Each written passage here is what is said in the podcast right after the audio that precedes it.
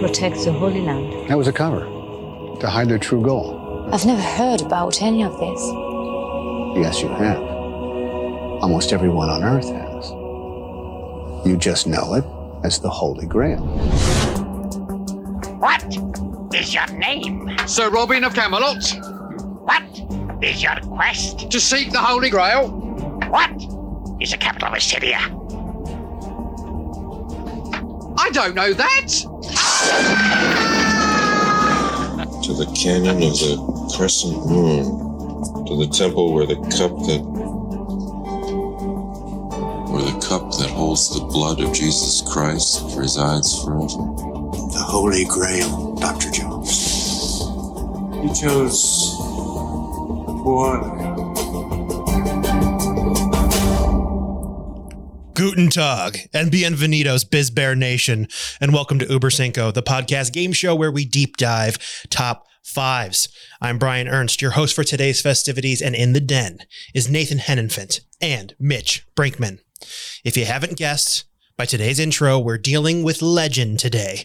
And to set the limits of the world, we are sticking with traditional Grail legend, a cup that brings you limitless eternal life, not that clever Da Vinci Code royal bloodline stuff. Spoiler alert.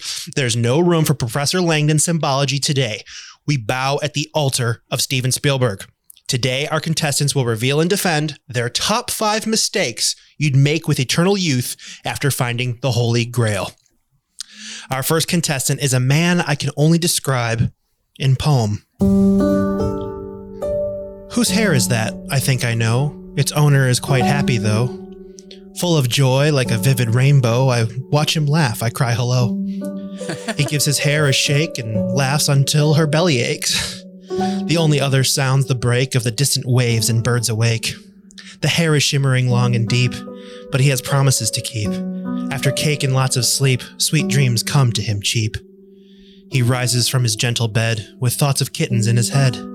He eats his jam with lots of bread, ready for the day ahead. And that noble knight on the crusade for eternal youth is Sir Nathan Hennenfant. How are you, sir? Uh, my my liege, I I bring good tidings from this realm. Thank you for that very elegant welcome. It is far more than I deserve. Uh, That is I my doing- pleasure. I am doing quite well. That's great. That's so good to hear. And our other guest has had his stripes revoked after being excommunicated for indecent exposure. Legend has it the light reflecting off his pasty chest turns you to stone and is ironically the only way he can make you hard. His ginger coif affords him one last calling in life, court gesture for the countryside's stupidest king, the Earl of Duck Duck Goose. The one and thank God the only Mitch Brinkman. Wow. Okay. I just I already have a bone to pick because in Minnesota we we play duck duck gray duck. Sorry, I would never be the jester for that shit tacular king. Um, and I realize that you know, Minnesota is uh, on its own little island there, but um, fuck you, That's Brian. that's Let's real. go. Duck, duck, gray duck. That's a real We thing. cu- we play duck duck gray duck. Yep. That's the dumbest thing I've ever heard. that's, Why? that's just you're it's just you're just being stubborn. You're just being stubborn. Just just say goose. It's it's because there's so little diversity in Minnesota. There's no geese. It's just a grayer duck. That's all it is. So uh, I thought you guys were gonna, next going to play Mallard, Mallard, Swoon. Sounds fun. All right, folks. As a reminder, don't forget to stick with us until the end of the show, where I, Brian Ernst, will give you my Fast Five send off, where I'll rattle off the definitive list of the top five worst snows. And a quick message for our returning listeners please keep up that hearty wham, that word of mouth, and keep sending your top five suggestions to bizbear.biz. And for you newbies, let us wake you out of hibernation with a quick rundown of the rules. Each player in the den has spent time with today's topic arranging their top five answers in order of importance. Those answers have been submitted to the host who will moderate the game, awarding points to the player with the most poignant answer. Starting with their number five choice, we'll move up the ranks until we reach each of their top answers. But if both contestants happen to have the same answer on their list, well, we have an You will hear the official Uber Cinco siren, and both players must reveal their answer and what number they ranked their submission. An Uber stare down is all or nothing, with one player earning three points. After all answers have been read, the host will reveal the final score. And as host, I'm entitled to institute a house rule for today's game. We all know Jesus was his time's Bob Vila, and as a well known fan of this old house, any carpenter puns will go a long way in today's final score. Remember that, boys. wow. Nathan, you won the pre show equestrian run with your faithful steed Secretariat, so you shall go first. Uh, he never lets me down. Uh, all right, so my number five uh, mistake I would make with Eternal Youth. This is fairly self-explanatory, but I feel it, it bears mentioning. Is uh, committing some heinous and horrible crime and receiving a life sentence. that would be, that would That would horrible. we've never we've never encountered this. Life sentence means you know till you die, but now this means eternity in a prison cell. So, how long would it take for the justice system to finally buckle and let you out? Now, I did some research, and a man named Charles Fossard, who he was an Australian, and he murdered an old man in order to steal his boots. And he served 70 years and 303 days in prison until he died of natural causes at age nine. I think it was 90 or 92. He was up there. So, uh, do they, after you pass that record, do they then let you out? How horrible was the thing that you had done? Are you going to sit there for 200 years, 300 years? Are they finding to being like, all right, this guy's probably learned his lesson. We've never tested the limits of the prison system to this point. It's time to let him go. Uh, you know, 200, 300 years of good behavior. He's reorganized the prison library. He's cooked Thanksgiving dinner for the wardens every year. Does that count for something? Can we finally let the guy go? But also, he could he, once we let him go, he's going to be out there and potentially dangerous for thousands of years. So that's a huge risk. It's not like you know we're going to let him out on parole while he's in his 80s and he's decrepit. He's he's been in the prison gym. He's been lifting. He's been doing some plyometrics. He's he's got even more physical capability to complete the heinous acts for he which he is wont to do at this point than he did. Um, but then, let's say they do let you out and you've reformed, but you did something truly horrible. You're out of the physical prison, but you're going to spend the rest of eternity trapped in the greatest prison of all, the guilty conscience. So that's my number five: committing a horrible crime and receiving a life sentence. Now, How soon after you've drank the the out of the cup of Christ held have you gotten this life sentence? Did you get to experience any fun before this life sentence was given to you? No, this was this was on your way home from uh, from the Grail home from your crusade. You you Okay. decided you decided to to commit a triple homicide on the way back from the crusade. Yeah, because you you had blood. The bloodlust was it was really building up the whole time. That's what these Or Knights you- Templar were known for. Or you ran out of boots and you needed some new boots. Yes. The nearest stagecoach wagon. Let's just kill that that 87 year old guy, he's a size 12. Oh god, this is too good to pass up. uh, depending on what state you're committing this crime in, um, I, I mean, uh, you know, uh, the Holy Grail is, you know, um, uh, an imagine- imaginary thing. So technically, you could say, "Oh, I found it in suburban Kansas City or something." If you're if you're not aging and you're in jail, I feel like at some point some states would be like, "This is a witch. We must kill him now." And then you're going to the fry bucket, my friend, and you're you're going to be done a lot sooner than you know a life sentence. So, also, life sentences vary state to state. Am, am I correct there? I believe so. I think because like some states, a life sentence is like 25 years. They give you like four consecutive life sentences just to make sure you die in prison or whatever it is. You know. But but what if you survive those four? Those four. Do, do you Hey, then get to? I think you should get out at that point. Then you know, hundred years later, uh, hopefully you've you've you know had the internet the whole time and can maintain access to the world and uh, come out you know uh, with the pertinent skills to get yourself you know a, a job in the new green economy. You know, I think that'd be a really nice thing. So what if you accidentally get a second life sentence? It's it's really kind of amazing how the term life sentence, life in prison, that it's three words. We all know what it means. Yet there is so much interpretation from it, like you said, from state to state. Life in prison mm-hmm. can mean a thousand different things, but it should be the most simple thing. Um, Yeah. That's that's that's not really a laugh out loud joke piece of material. That was just more an observation that I was making offhand. you know that thing we all know instantly when we say that we cannot define? You know, that sucks. Moving on. all right. Uh, Mitch, I think uh, you owe us your number five now to keep this train rolling. Yeah, so my number five uh, on my list of mistakes I'd make after finding the Holy Grail, and you know, my Holy Grail, it's in suburban Orlando. That that's where I'm finding this. um, right where I think Ponce de Leon also was kind of in that same general direction. But so my, my number five mistake, um, uh, his name is Gordy, and so on my way out west to find my fortune in the hills, that's the Hollywood Hills.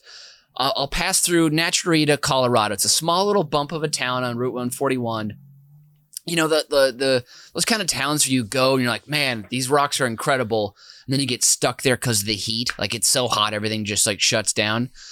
Um, and the mother would be a hard luck waitress, you know, whose luck went just you know a little soft that one lazy afternoon. I, I blow through, and four pints of Thunderbird and a motorcycle ride later, a little too close to the edge. And uh, soon, Marianne and I are trading Bible stories back at my Fleabag room at the Rimrock Hotel. And then the sacrament arrives, and we create the greatest mistake of them all a little feller named Gordy. Now, Gordy, he'll love horses like I do, um, but he won't be a man of sports. He'll, he'll, be a man of, of science and of letters. And he won't help his mom out too much around the house. Like, you know, she, he- he'll be kind of a spoiled kid that way. He, he will be an only child. Um, and but and, and he won't have a lot of direction in his life early on, you know, because I because I'll I I will have moved on at that point. Uh, but then later on, I'll find out Gordy is a really really really high level science guy, and I don't know what kind of science stuff he's doing, but he's doing stuff with like Teflon or wait no that kills people. Um, he's doing stuff with like you know rockets or something, and he's just a smart little dude. And his name's Gordy, so I think that's I think that'll like you know gain, gain him entrance. You know, people like oh Gordy, that's a cute that's a cute name. Come on in, pal. Because nobody's ever figured out how to hurt somebody with a rocket. Not Teflon, just rockets. So just keep it safe. Yeah, Hey, yeah, yeah, hey, exactly. Mitch, Mitch, what does your son do? Oh, he's a he's a science guy. Yeah, pretty good, huh? Yeah. hey, maybe maybe maybe he'll have a show where he, where he teaches younger people about how science stuff works. So um, maybe I could help him with that, you know, w- when he gets to the Hollywood Hills. So, but yeah, Gordy, I just love that. Just a little spark plug of a redhead, uh, blending in with the red rocks of Western Colorado as he grows up. You know, he, he'll take like four day um, retreats by himself to the to the hills as an eight year old with just like a roll up knapsack, like his pet snake and like a basket of crackers or something. You know, um, so I just I, I'm just loving this idea. So yeah, no, my, my number five mistake will be his name is Gordy. So All right. So my question is yeah, now you have eternal youth. So there's going to be a point here where you and Gordy will be the same age. no, Now- no, no, no, no, no. I I age. I just look the same. Well, yes, but you're physically going to be the same age at one Yes. point. Yes. So yes. your your physicalities will match. Yep. Now, it is in in the society in which you are living. I think it will be customary for your son to fight you to to maybe get a crack at the Grail. Yep. Now, if 22. he defeats you, yeah, if at 22 when you found the Grail, Yep. and now Gordy's 22, does he if he defeats you in this fight, does he get to sip from the Grail, or do you just kick him off and say just go be an old ass science guy? I'll probably I'll take him to to Disney World before we go to the Grail. I'll say let's let's let's go drink from the Grail, buddy, and then I'll see Disney World and I'll pretend like oh we just got to stop quick. You know, let's just let's just go check out Epcot. Uh, there's some Space Mountain, my dude, and then I'll just when he's in like waiting in line, I'll, I'll go to get us some pretzels, and I just won't come back. And then um, You're going to abandon Gordy at Epcot? I mean, he's he's an adult at this point. He's 22. He's ready to kick my ass, or he already has kicked he my can ass. he can me. do the he can do the drink around the world thing they do at Epcot sometimes, where you go to Yeah. each country's pavilion and have a drink from each country. Man, I have not been to Disney World at drinking age, but I would I would love to get sauced at Epcot sometime. So let's let's put that on our post pandemic list. When we do our uh, our, our road show from Epcot, we will we will make sure to get drunk inside Disney walls and air it. All right, I think I need to score this round. Uh, Mhm. Nathan, you've inspired me uh, to to not commit crime, so I feel like that is worthy of a three because I do not want to waste eternal youth on being in prison. And Mitch, I like your dark treatment of Gordy. I like you leaving him alone in a Yeah. place. Well, he's 22. He's a man. He'll get over it. Yeah, exactly. So I'll, yeah, gi- I'll give you at least two points for this round because Gordy, uh, I didn't get to see you fight Gordy. So if I got to see you fight Gordy, that would have been worth three points because that would have been very, very fun to see. Oh, oh, the, the the the fight will end when he's he's choking me out, and like the top half of my body is hanging over the edge of my infinity pool that overlooks sunset, you know, and Mm-hmm. he's like about to kill me, and then and then I just choke out like I'll give you money, and then he's like what, and then and then so I pay him off not to kill me right then and there in my own pool. So um yeah, I think I can visually see that. That's three Yeah. points. Thank you, sir. thank you. All right. Yes! you, you told me to take away points the last time I hosted, and now you're you're milking them out of me. So it's Yes. a wash. Moving Thank on to you. round four, we're gonna go back to Nathan for his number four. Okay, my number four mistake to make with it, Eternal Youth is to become appointed a Justice of the United States Supreme Court. uh, these are lifetime appointments. It's uh, sort of related to the uh, number five of getting a life sentence. This is on the other side of the justice world. But I was thinking about, uh, you know, within the last year, we lost Ruth Bader Ginsburg. Now, she hung on for as long as she could, trying to save our republic, just trying to get through the Trump administration. So when she passed away or stepped down, that sh- it wouldn't be somebody appointed by Donald Trump, essentially. So if you are in the position of a Ruth Bader Ginsburg, but it goes on forever, you're going to keep waiting for a lull in the legal and political divisions in the country. But that never comes. There's never a good time to step down when you're a justice. You think you find the right time to retire, but then another justice dies right before an election. You can't risk stepping down should the party in power block any justice that holds your views or rush through an appointment of some crypto fascist despot who's in the pocket of big business. So you stay and you stay and you stay. And the biggest decisions in the country, they keep ending up in front of you year after year. And you continue to uphold your solemnly sworn duty to administer justice and do equal right to the poor and rich and faithfully and impartially discharge all the duties incumbent upon you to the best of your abilities. And despite your eternal youth, the stress of the job will have you looking like Larry King after he's fallen asleep for 10 hours in a tanning bed. And you are trapped in a prison of epic responsibility for all time. The one thing that youth wants to avoid is responsibility, and now you have the most forever. There could be no greater hell. Wow. Wow. I, you know, you, you, you just, I feel like you glided over the whole aspect of you having to study for the LSATs, take the LSATs, get like a perfect on the LSATs, go to law school, ace law school, get a great clerkship to even be considered for the Supreme Court. Um, considering you're a, you're a high quality person of, of, of, of high moral fiber as well. So that's a whole nother, that's a whole nother 10 years right there. You got to think about. So But well, but you have eternal youth, so you could spread that out over a couple centuries if you really wanted to. You could kind of That's leisurely go through the uh, jump over the hurdles that most justices have had to do. Like, of course, our great uh, the honorable Brett Kavanaugh. Uh, Mm. That that the man, the dedication that that man has shown to everything throughout his life. Well, I mean, he, okay, but honestly, uh, but I, I know you're trying to joke here, but he, the amount of uh, dedication that he showed as like, was it 19 or 20 years old in college when him and Squeege and Buffer they they lifted every day and they drank beers three times a week. That kind of that kind of schedule takes a toll on a guy when you're getting you know like a two five GPA. So Well, what what kind of psycho has that detailed uh, account of what they did in college? Like Mitch, you and I were were roommates at two different points when we were in college.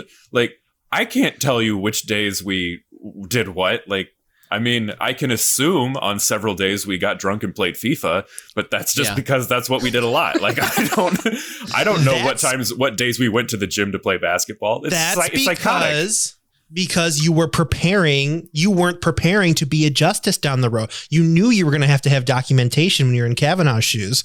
He knew creepy calendars would save him one day because he drinks a lot of beer and can't remember. So that helps. Also, Now, isn't thing- it just easier to use a notebook? Like, why use an actual calendar, you know, to write it? It just seems so silly to me. Because troubling. he, he just likes his little black calendar book, I guess. um, now, if you are studying, doing all the things that Mitch just said, you're spreading this out over centuries. What would you do if you did all of this work and by the time you were ready to be appointed a justice, the republic has already collapsed and you've just wasted all the time? What what would you have done? Just moved on to something else?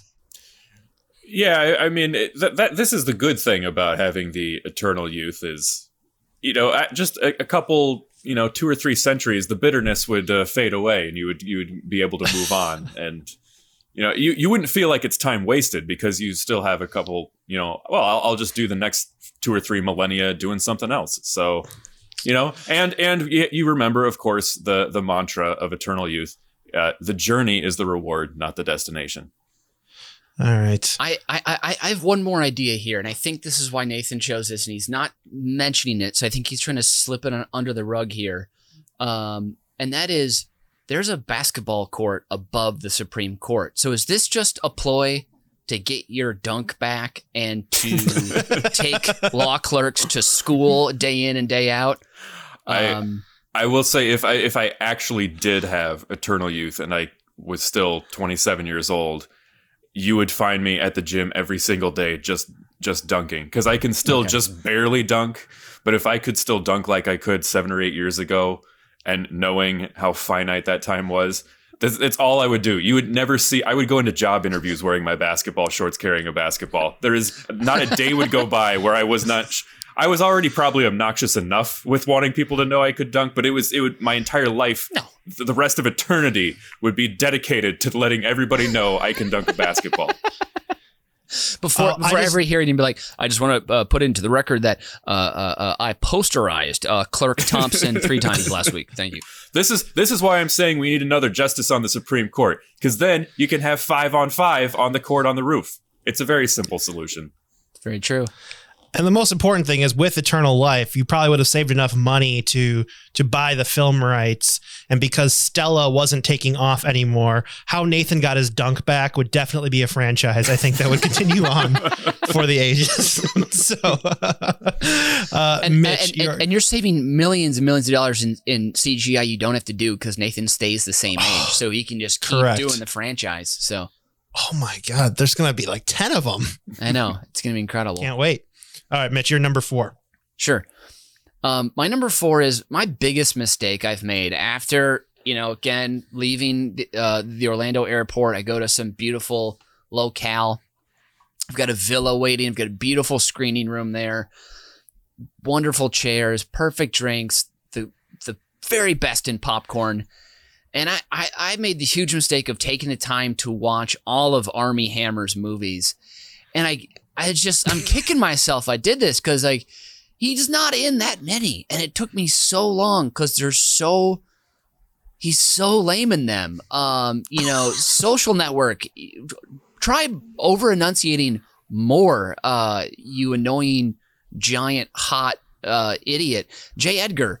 Uh I, I never saw it, but then I did, and I fell asleep. It was so boring, you know. Mirror, mirror, more like Armie Hammer, go away. God, this is boring. Lone Ranger, cast a real Native American actor in that role. Why'd you agree to that with Johnny Depp, who we know now is a total cancer, and he probably asked to like see your butt cheeks, and he was in Entourage as himself. There's the kiss of death right there, and the man from Uncle. You know, it's more like the man from W A S T O F M O N E Y.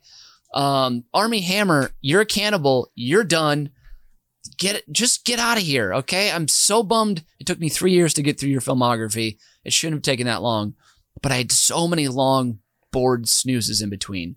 So that's my number four. Damn it! Why did I do that? So I mean, is it is this, is his recent tweets is what put you on on on this on this bend here? uh, th- that's what put his his his name uh, uh, high in mind for me. Yeah. When you were scrolling through Yahoo News?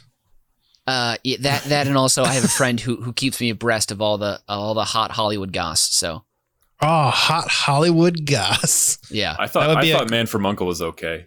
I thought it was all right. I mean, I, I remember seeing it when it was a TV show in the '60s. You know, uh, but If you know Mitch, he, he really, really hates like the start of television IP. He can't get behind it. He doesn't want to see it again. not a big fan. I mean, yeah, he, he tore apart Get Smart. I don't know why. Yeah, I enjoyed but- it. you know, I will say the new Magnum PI on CBS is pretty dang watchable. I mean, that's a tasty little cake there. So, but uh, Watching that after you watch Blue Bloods with your dad. exactly. well, just okay. you don't like Armie Hammer. I, I don't. I, I don't know why I took the time in that beautiful house I had set up with the great screening room. I just should have never done it. And you know, he just oozes like I don't deserve to be here. You know, in every picture, it just that's what it that's what he says on screen.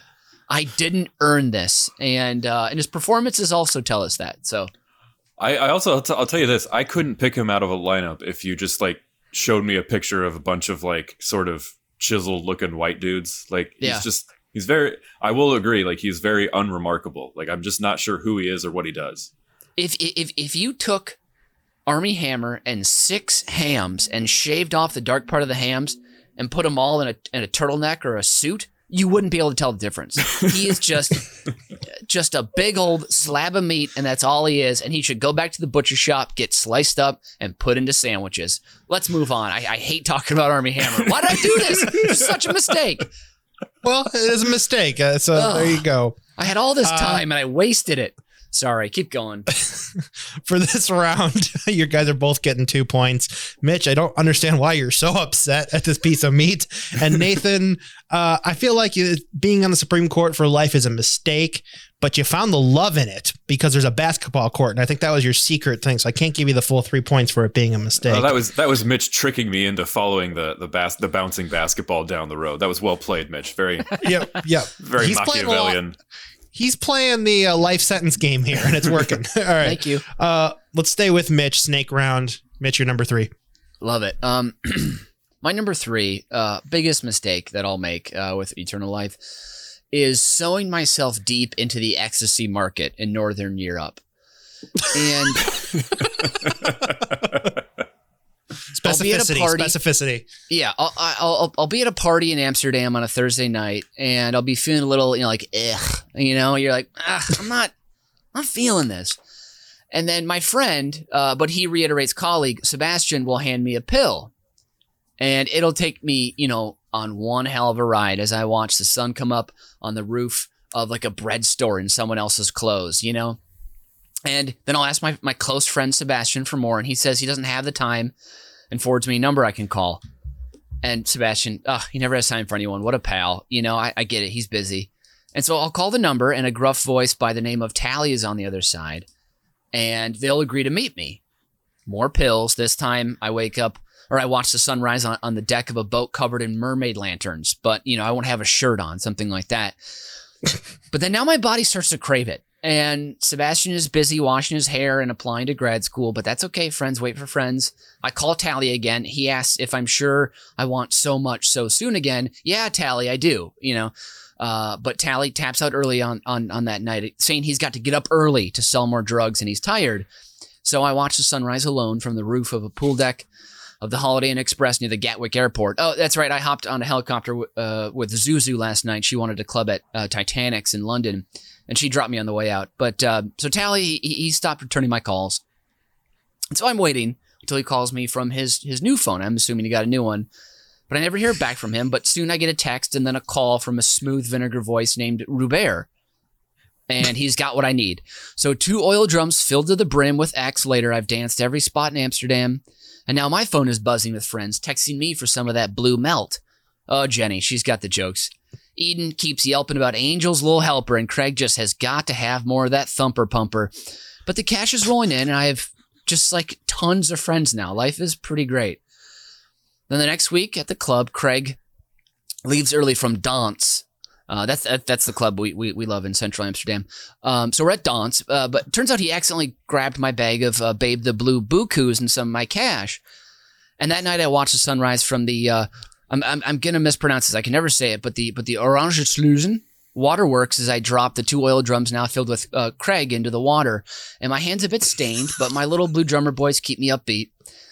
And the game at this point, it's gotten tiring, you know. And after a while, I sell my Jaguar with the false bottoms and my condo overlooking the Eye Film Museum, and I decided to change my number, knowing full well my friends will have a hard time getting a hold of me. But it's time to move on. And I hear Colombia is beautiful all year round. So that's my that's my number three.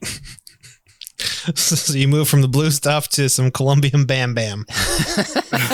so it's just one step of being a, a drug lord and, and different factions of the world for eternity. hmm It gets old after a while, you know, ha- having to meet people, places, and bringing them things, and you know, taking cash in return. So I only have one question, and that is what did you use to dissolve Craig?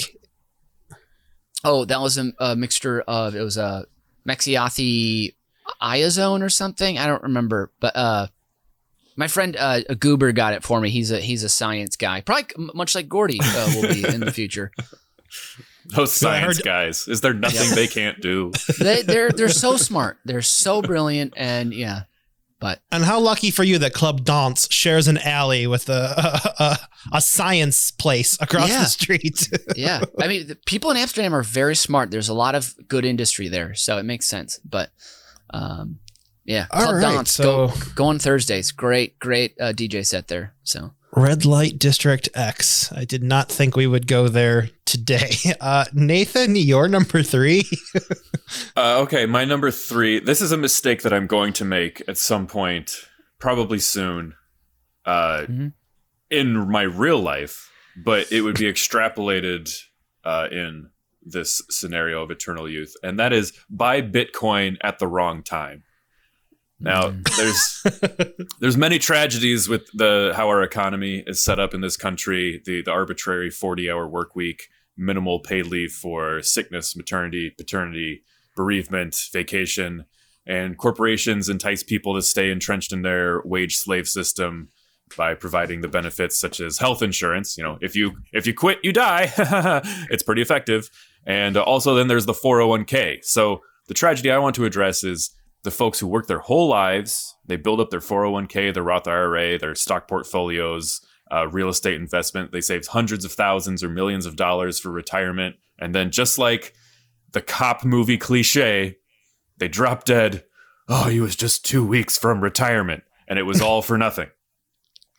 But if you have eternal youth, you're going to have to work the system to get by financially because you you're going to have to work forever. You can't save for retirement because it never comes. You can't just retire at 65 because then you're going to have to you can't save enough by 65 to live for the next 10,000 years.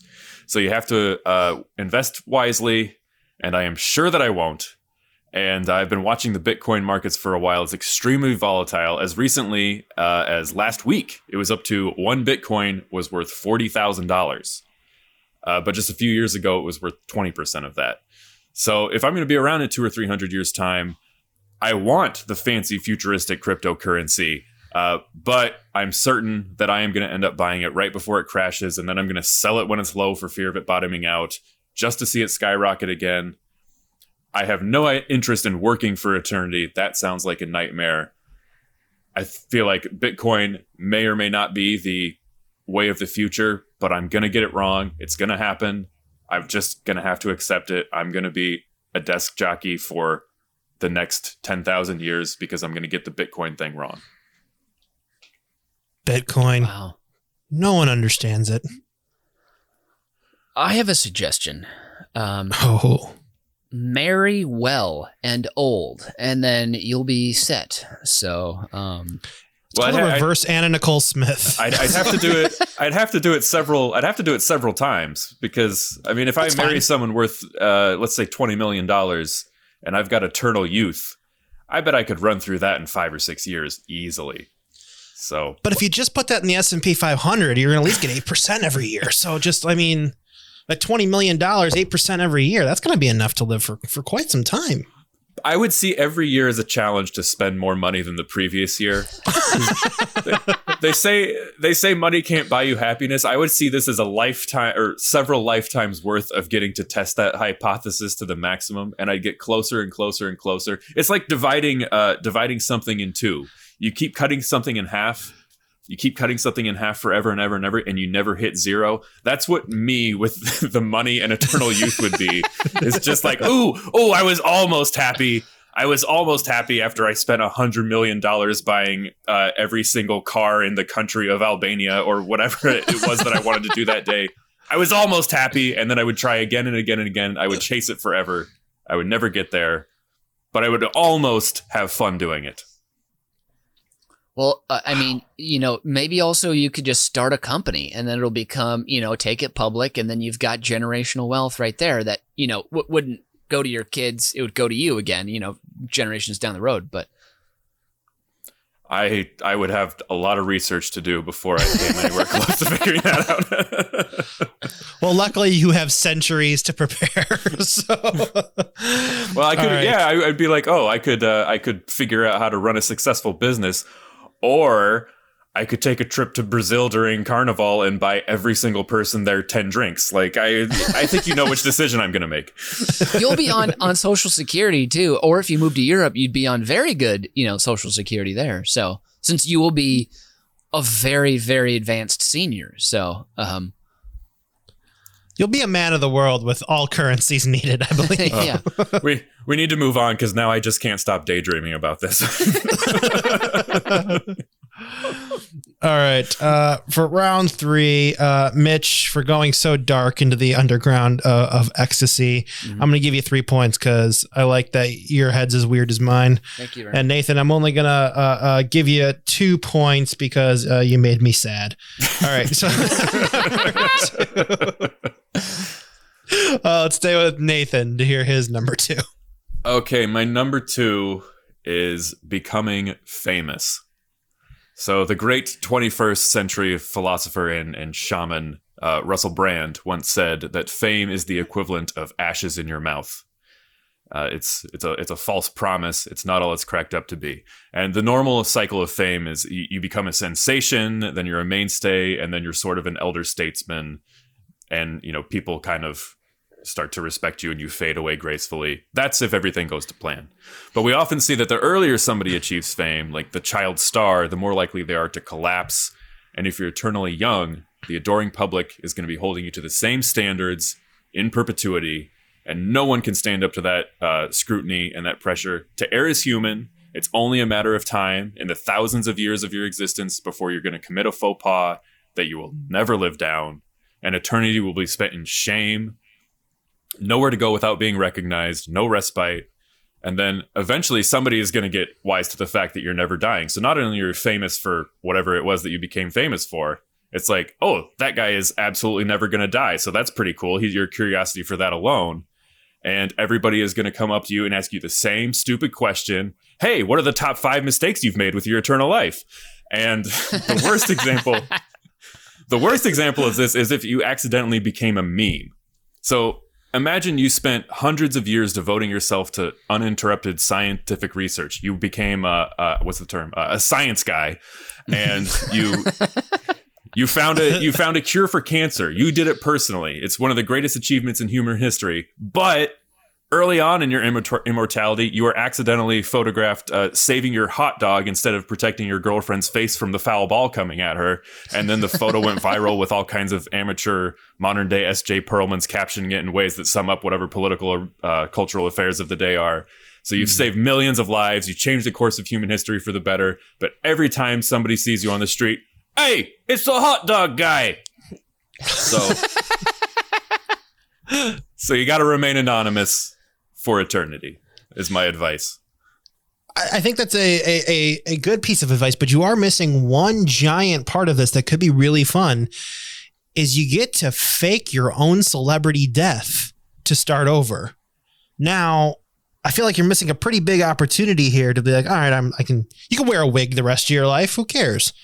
So just just fake your a big Or- glorious Or cut my hair. Yeah, that's what I'm saying. it's like every single teen comedy. As soon as you take your glasses off and put your hair up, you're a completely different man. Who are you? But I think yeah, I think you would be really good at faking your own death on a global scale. I Thank think, you. uh, That's one of the you- nicest things you've ever said to me. You know, I was when, when you were talking about this not wanting to be famous, I was thinking I feel like pretty soon you'd be famous for being the guy that never ages, right? And you'd be talked about in in the in the annals or is it the annals, whatever one. it's um, annals, anals. Anals in the annals.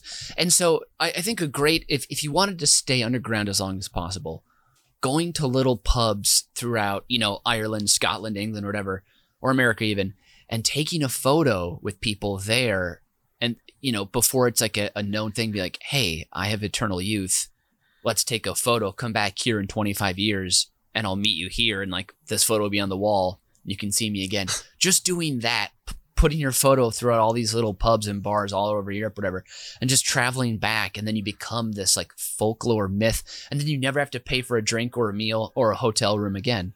Um, because people will be inviting you to them all the time. That's a beautiful idea. I love that. Just Right? Isn't that being- fun? Having having notoriety, but only in, in, in the whispers, in the in the quiet side Yeah. streets of small towns, and oh yeah, Yeah. that's that's pretty good. Except the first time you do this, you sneak up to somebody, you're like, hey, I want to do this. Like, Fuck you. We already did this with Paul Rudd. Moving on. not, not yeah, you know, you're young, cool. You always look good. Fuck you. Get out of that pub.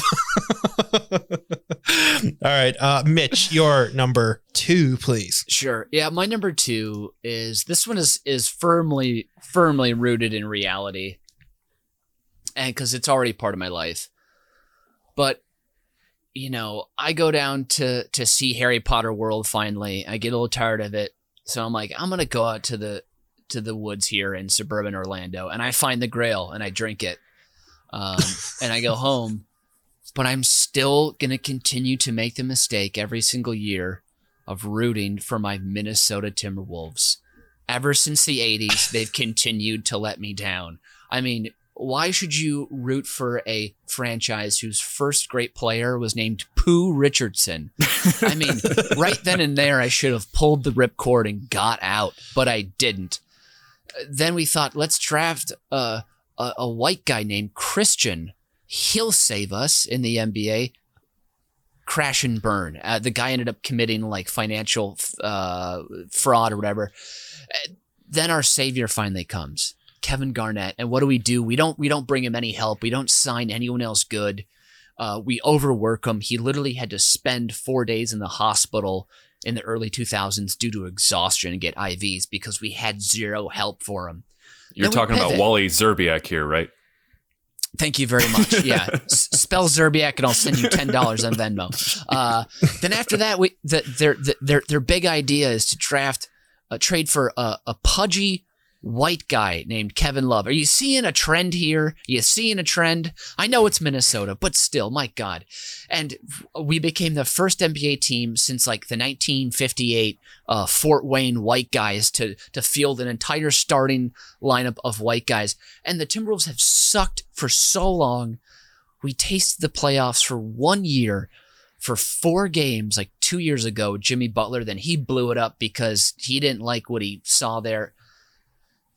But I just can't quit him. God damn it! When you when you feel the rush of of of, of the team, uh, you want to run with the pack from a young age. When you meet Kevin Garnett and Kevin McHale, another Minnesota basketball legend, at the age of 10 at basketball camp and they both shake your hands and you get Kevin Garnett sweat on you, it's in you for life. And so I feel like it's a mistake. It's a mistake I will keep making until the day I choose to end my own life because there's no way I'm going to live forever. Maybe maybe it's the day when the Timberwolves have already moved from Minnesota to Seattle, then they move down to uh, you know, Austin, Texas, and they moved over to Jacksonville for a while, and they're back in Minnesota again. And the earth has changed so much. Minnesota's a, a hot climate now. We haven't seen snow in decades. Maybe then then is when I choose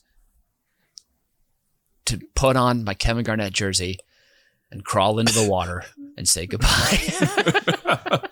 I just can't take these Augusta, Maine Timberwolves anymore. I, I actually have had a, a little riposte prepared for this because it was it was sort of tangential to my my number one. So without giving too much away, I it might all actually be there's a way to look at it where it's worse to have been a Bulls fan like myself because I had Michael Jordan in the '90s as the kid, but then it's been no, I've no, spent I've no, spent no no, no no hear me out no. hear me out hear me No. out you had you no you, you six hear me out. championships. I don't Yes. give a fuck. You got Michael Jordan. You got Yes. basketball himself. don't give me but this shit. then but then I'm going to spend the rest of my life knowing that's never coming back. I mean, it's Nathan? been bad enough for the last 23 years. Nathan, don't cry because it's over. Smile because it happened. Okay. Right. I, I, I will leave it there because I, I can't go into more of my number one, so I'll save it. But uh, th- those are my thoughts. All right. So for this round, number two, uh, Nathan, you are getting two points. And Mitch, I was going to give you two points as well. But then you said that when you get a man's sweat in you, it's there forever. And I was like, that's gross. so you get one point. so now we need to head back to Nathan for his number one. All right. My number one, the biggest and most horrible, awful, terrible mistake you could make with Eternal Youth is falling in love.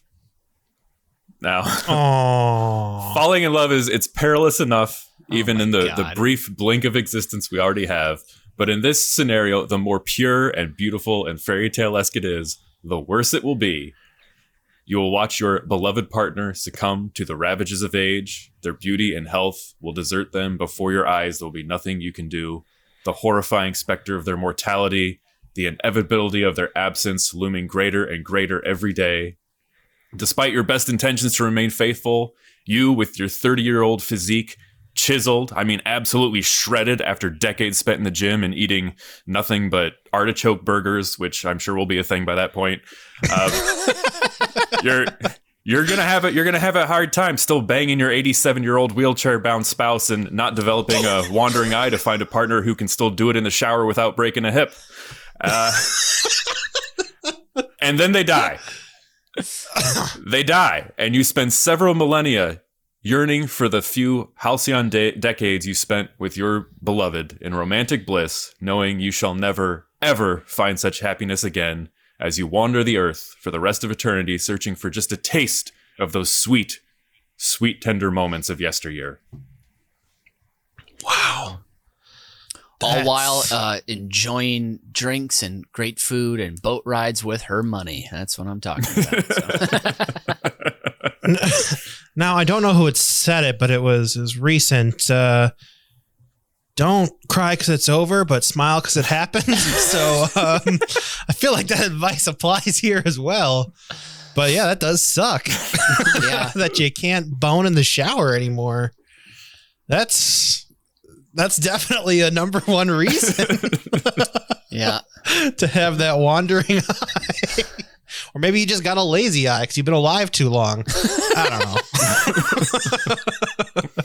This is why I feel like some This is why I, I I prefer like a two day stand at a hotel room, you know, that results in Gordy, you know. But uh, Yeah.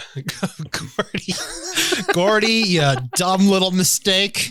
Go be a science guy and make Papa proud. this is I I honestly, as soon as Nathan started into this, I went, oh yeah, this this made my heart hurt, and I thought about it. I was like, this is this is number one. Absolutely, it's number one. Um, yeah. That it blows. But you know, unlike our our mortal flesh bags we live in now, you'll have the chance to fall in love over and over and over again. This this is the great this is the great experiment. Is will is is will will you though? That's nobody No. nobody's nobody has actually lived this uh, eternal youth scenario, and so can you ever recapture, you know, the the true love that you might experience for the first time that had lasted several decades? Would that ever be replicated? We we simply don't know. So Yeah. you know, I the the fear is the reason I put this as my number one. The fear is that no, you never you never would. It would just be a series of, of disappointments for the rest of eternity. Oof. So, or, or actually, you know what you could do? You know what you could do is you could, you know, be like, oh, I, I like this person. I want them to hang around and just give them a little sip out of the grail too. I suppose that's the simple solution, Yeah, but there you you know. Yeah. And then if you get sick of them, you can just kill them. But like at least you tried. But, Yeah. but then but then you serve the life sentence and we start back at number five and the whole thing just and that's why, thank God, the Grail is near Disney World. Because if you need to lose them in a tight spot, take them to Disney World. You're gone in the wind very quickly. So Yeah, because I'm pretty sure the Mormons wrote about this. They they took well, the Fountain of Youth was in Jackson, Missouri, and then they had to move it to Florida for oh sure, legal tax shelter reasons. Yep, But uh, yep. I'm glad it, I got it made it finally to Orlando and Yeah. made your made your your Grail journey so happy. it is the happiest place on earth, so I hear. oh All right, Mitch, your number one, please. sure, yeah. Um, my number one again, just just just such a stupid mistake. I cannot. I'm so pissed. I spent all the time doing the legwork and the research for this. Um, but my number one mistake made after finding the the Holy Grail and enjoying eternal youth is authoring a book called Men's Cuts. and so I, I'll take a full quarter of a century to wear a very specific man's type of, of, of cut hair, and I'll gather data on how people react to that type of men's haircut. So I'll try out like the duck's ass, very popular in the 50s. It's where you have your hair very pomaded and combed back with a central part down the middle of the back of the head. There's the quiff, which I didn't know was called this, but I love the quiff when your hair is pushed back and up off the head. It's kind of a mixture between a pompadour and a little mohawk into one slick and sexy man's cut. There's the temple fade, and this will this cut will make my already enormous forehead look even larger as I push my hair to the heavens with some like car level grease. Now think uh, DJ Pauly D here for this one from Jersey Shore, because it sits it, it sits kind of like a crown on your head if, you- if if you get that image in your head. Um, some call it the Brooklyn fade as well. There's one from history I would wear called the Polish half shaven head. And now this thing disappeared uh, in the 18th century, but it was favored by Polish aristocrats since the 12th century. But imagine throwing a bowl on your head instead of just like buzzing your hair like someone might do with a bowl cut, uh, you where your mixing bowl doesn't cover, you shave everything down to the skin. You take it all off. You you know you uh, you burn it off basically. And so I imagine with that haircut, just imagine you know uh, high temples down, nothing. There's just it's a bare bare noggin. I'll have all the room I want, you know, in the line at the bank with, with this daring men's cut. Um, what else is there? The Liberty Spikes, you know, popular in the '80s by by punkers, and um, but this one will, will require a ton of upkeep, um, and probably the most of any I'll, sport during this this research I'm doing for my book. And but like just the amount of temporary cement you have to use to keep your Liberty Spikes up. Um, will force me to become a famous punk rocker, and I have, you know, of all time to do it. Um, so that'll be a fun little side project. But again, being a punk rocker and one that really lives the style, those are tough hours to keep. You know, you, you have to uh, hammer at your body with cigarettes and booze, although cigarettes and booze don't affect me. So maybe it'll just give me a great voice. Um, and, you know, some other cuts I might try, you know, like the Butch or the military cut. That's a pretty classic one. The Princeton, just think of Matt Damon, a little shorter on the sides, a little longer on top. Um, and then, of course, I'm definitely going to rock, you know, a stash with a perm uh, from the 80s, early 90s look, you know, those like um, white guy cocaine dealers. Uh, love that look. Uh, but I'll, but through this, I'll be rating every interaction I have with these haircuts on a scale of one to seven. So every time a bus driver has to ask me twice to put my phone down and get on the damn bus, I'm rating that, you know, five every time a barista has to ask me, is your name really Carla? Oh, it's not? Then don't steal her drink. Yours is coming. I'm rating that like a two. Every time at a bar and a man or woman pours their drink on my lap after the 15th minute of close hand magic as they try to climb over me out of the booth, you know, that's probably going to be like a three. But each and every encounter will receive, you know, a highly science rating, you know, whether it be a one or a two or a four, or like a six, or a three, or a five, even a seven. Who knows?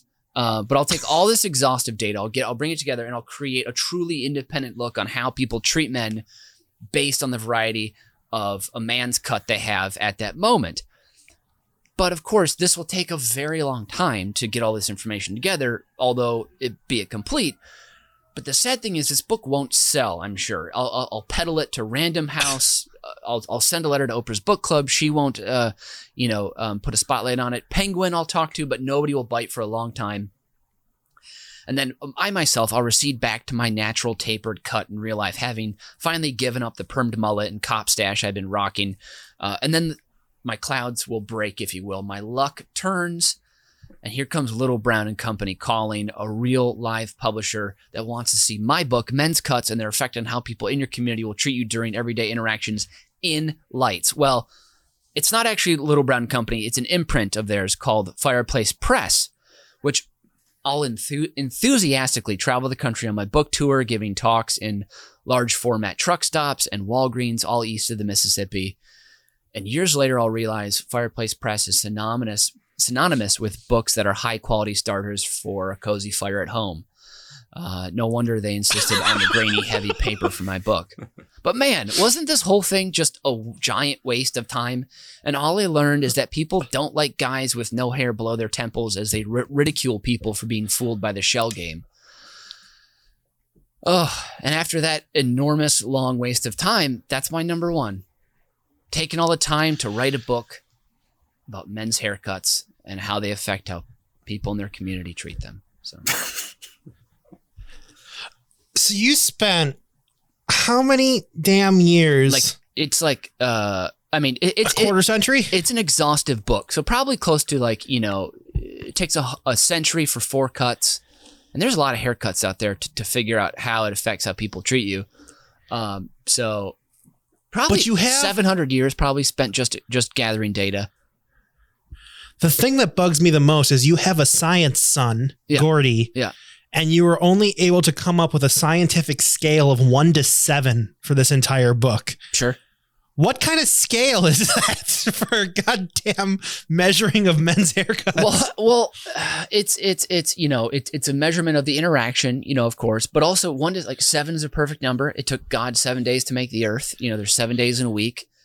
Um, okay. Kenny Lofton, center fielder for the Cleveland Indians in the early 2000s, wore number seven. Um, you know, it's I don't know, it's a, it's a number that that I, it felt right to me. So I just put the word science on it to make it seem impressive. Okay. Yeah. Wow. Yeah. So I don't know where to take this. I don't know what to do with this information. You Sure. just you just gave me an exhaustive list of this Yeah. and I mean- that wrapped up our number ones and I don't know what to do with this information now. Seems like most people would just use it to start a fire in their home. You know, like a good, not like burn their house down, but uh, like a, in their fireplace or whatever. So All right. it was a waste of time. It was an it was an epic waste of time. It was a I know mistake. a waste of time. I'm so sorry, but we have We're forever. asking It's you to- fine. so We're asking you to come up with the biggest mistakes you can make with Eternal Life. Yep. Nathan chooses an eternal struggle of love and you write about men's haircuts. it was a huge mistake. I mistake. cannot, in good faith, give you. I shouldn't give you any points What? for this round, let alone this. Nathan, you wrote about eternal love. I'm giving you three points. Thank you. Mitch, you wrote about men's fucking haircuts. You're getting one point. this is the dumbest fucking thing I've ever heard. so, with those final scores for round one, that brings Nathan to 12 and Mitch to 10. Thank God you lost because of those stupid haircuts. I, Oh, I'm, I'm actually God. sporting one of the haircuts right now. It- it's called the the, the middle part. Uh, very popular. And the, if you do this with the early 2000s, you got the you got that. Remember that that circle thing going on in your forehead. Okay, yeah, you look stupid. You are stupid. this is stupid. I'm so upset. I don't know how to move on from this. I'm just gonna say that we need to move on to the fast five. Ugh. But uh, I don't know. Wait, so wait, do you who hear won? that? Wait, so who Wait, won? wait. Uh, Nathan won. Oh, but do you what? hear that noise? Someone's using a rotary phone to break into our our call center. What is God. this? What's going? What? Oh no! This has never happened Someone's before. on the phone. Who who is this? Hello, hello, hello, hello. Is this Uber Cinco? This is Uber Cinco. Who are we speaking with? Who's this? My name is Alex Lovingood, and fuck Mitch Brinkman. First of, first of all, Oh, we no. support your we support your decision, but why? Listen, 2020 was a bad year for everybody. Let me start off by saying that. But it got even worse on November 30th of 2020 when I listened to my favorite game show podcast, Uber Cinco, the top five regional foods. And my good friend Mitch Brinkman, a native Minnesotan, got to his number one and threw down cheese curds. I love cheese curds, but as a native Minnesotan, I figured you would have gone Juicy Lucy. Wow. You know? Wow. Go over to Matt's bar, get a Juicy Lucy. Wow. I don't know. Or, or, or are you more a 5-8 Club guy? I don't know. All I can say is I'm, I'm I'm happy you finally discovered how to use Google Maps. You marble mouthed Iowa fuck. How dare you call in and put my name on blast? I'm gonna cover you in lightly in lightly battered uh batter, and I'm gonna I'm gonna deep fry your ass. I'm gonna eat you with some ketchup. You son of a bitch. How dare you? Hey, well, I guess this is a good time because I, I think I should officially call you out, Mitch. Oh yeah. My name's Alex Lovingood, and I want to take Mitch on in a repeat of regional foods, fucking point five or two or whatever it is, version two. Let's go. Oh my Wow. god, the gauntlet's And you know thrown down. the gauntlet is thrown down. I got the whole uh, Cheeseburger Monday studio. We we've, we're dedicating nothing else to this. Uh, no, nothing more to this than anything else. You should try dedicating part of your brain to this maybe at some point. Uh, I can't believe you didn't choose the Juicy Lucy. you know, And at the end, when we get down to number one, and I pull out my, uh, uh, uh, you know, smaller than average wiener uh, from your asshole, you are going to give and turn over your Minnesota uh, uh, card, and you'll never be allowed in the Minnesota State Fair again. Oh my! Wow. you know what? Challenge God. accepted, and I feel very confident because I am the Thanos of stupid trivia games like this. So bring it on! I will make you and all your loved ones disappear. I'll see you whenever the date is set for that battle we've got. You, you cranky old piece of ginger. You're you're also a ginger. Sh- I'm just realizing that now. Shut your mouth. Shut your mouth. Alex, I think it's gonna be great. Alex, Alex, I'm listening. how do you feel about uh, this this snowstorm that's about to hit the Midwest? Uh, we got it Nobody cares so what I'm you think. I am ready to take you down. Whenever that is again, in a week or two, when we record this, it's going to be a goddamn bloodbath. It's going to look so much like ketchup. My friends are going to be dipping their cheese curds in it. Thank you very much. Uh, Cut him off. What good thing, doing? good thing I don't use ketchup because it's a child's condiment, and that says a lot about your personality. You know what? Scientifically, they figured out there ketchup cannot be improved in any way possible. It is America's number one condiment. It is a perfect sauce. Thank you very much. There were much. top there were top science guys who looked into that, I'm pretty sure. They're top science guys. Oh, the the, the science people. Well, Ugh. Okay, boys, boys, please keep in your corners. Save it for the episode. Everyone can look forward to hearing this uh, next week. Let's put it on the books. We are setting a date. Now they have to hear you guys duke it out next week. So make sure everyone tunes in. Alex, bring your Ugh. A game. Mitch, Ugh. I don't care what happens Ugh. to Mitch. You can't see me, but I'm doing that thing that uh, they did in the Wolf of Wall Street, where I pound my chest and I make general noise. Ugh. Ugh. I'm going to be putting up real numbers, and you're going to be putting up rookie numbers. Oh, Let's fucking go. You know what? Mitch him doesn't off. know what to do with this. Cut him off. I'll see you then. All right, we're gonna let him go and move on with the fast. I don't know how we're gonna move on to the fast five from this, but we're gonna have. To. we're so rudely interrupted by this call. Who got this number? Yeah. I have no idea how this even works. the, the magic of All right. recording or calling in to a taped show. It's it's just wonderful. I know it boggles the mind every time it happens to Nathan, and it just gets him all giddy inside. Uh, so we will not leave today without hearing the Fast Five top five worst snows. Number five, I'm calling the "Don't You Forget About Me." This is the kind of snow that dumps a lot, but then immediately freezes. So after a day or two, all the trees look bare and gross because it's melted up there. But we're still left with the blocks of ice on the ground, all the bad of winter, and none of the visual benefits. That's it. Number four, the I'm coming hard and fast. This is the kind of snow you're never prepared for. You think it's coming, but you can never be sure.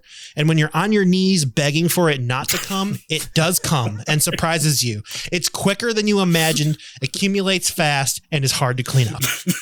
Number three, You son of a bitch. Hoarfrost. You, you trashy little trash man. Okay, keep going. Sorry. I'm a stinker. Uh, number three, hoarfrost. Come on, there's no need to call it that. Number two, the typical Buffalo winter. Number two, typical Buffalo winter. The average snowfall each year in Buffalo, New York is over 93 inches. That is nearly eight feet. I like snow, but this is absolutely redonkulous. Lake effect my ass. Somebody in Buffalo did something. They don't know what they did, but they are being punished for it. So they better prepare for this hellscape of snow every damn season. Number one, back alley slush. All right. Ugh. This shit gets you stuck. It soaks your shoes. It looks like hot garbage and wet newspaper. It serves no purpose. It annoys me. I hate it. I made this entire list so I could say this. It pisses me off. It's stupid. Also, alleys are stupid. Garbage cans too. But this slush shit is the worst. There's no joke. Just accept my opinion as fact and go about your life. That's this week's edition of Uber Cinco. From high atop his watchful Irving Park Tower has been. Nathan Henenfen. And from the cold dungeon of the Earl of Duck Duck Grey Goose, god damn it, has been. Mitch Brinkman. And I have been Brian Ernst. And as Biz Bear always says, count your chickens after they hatch. It's a much more accurate way of calculating your avian black market profit. Auf Wiedersehen and adios.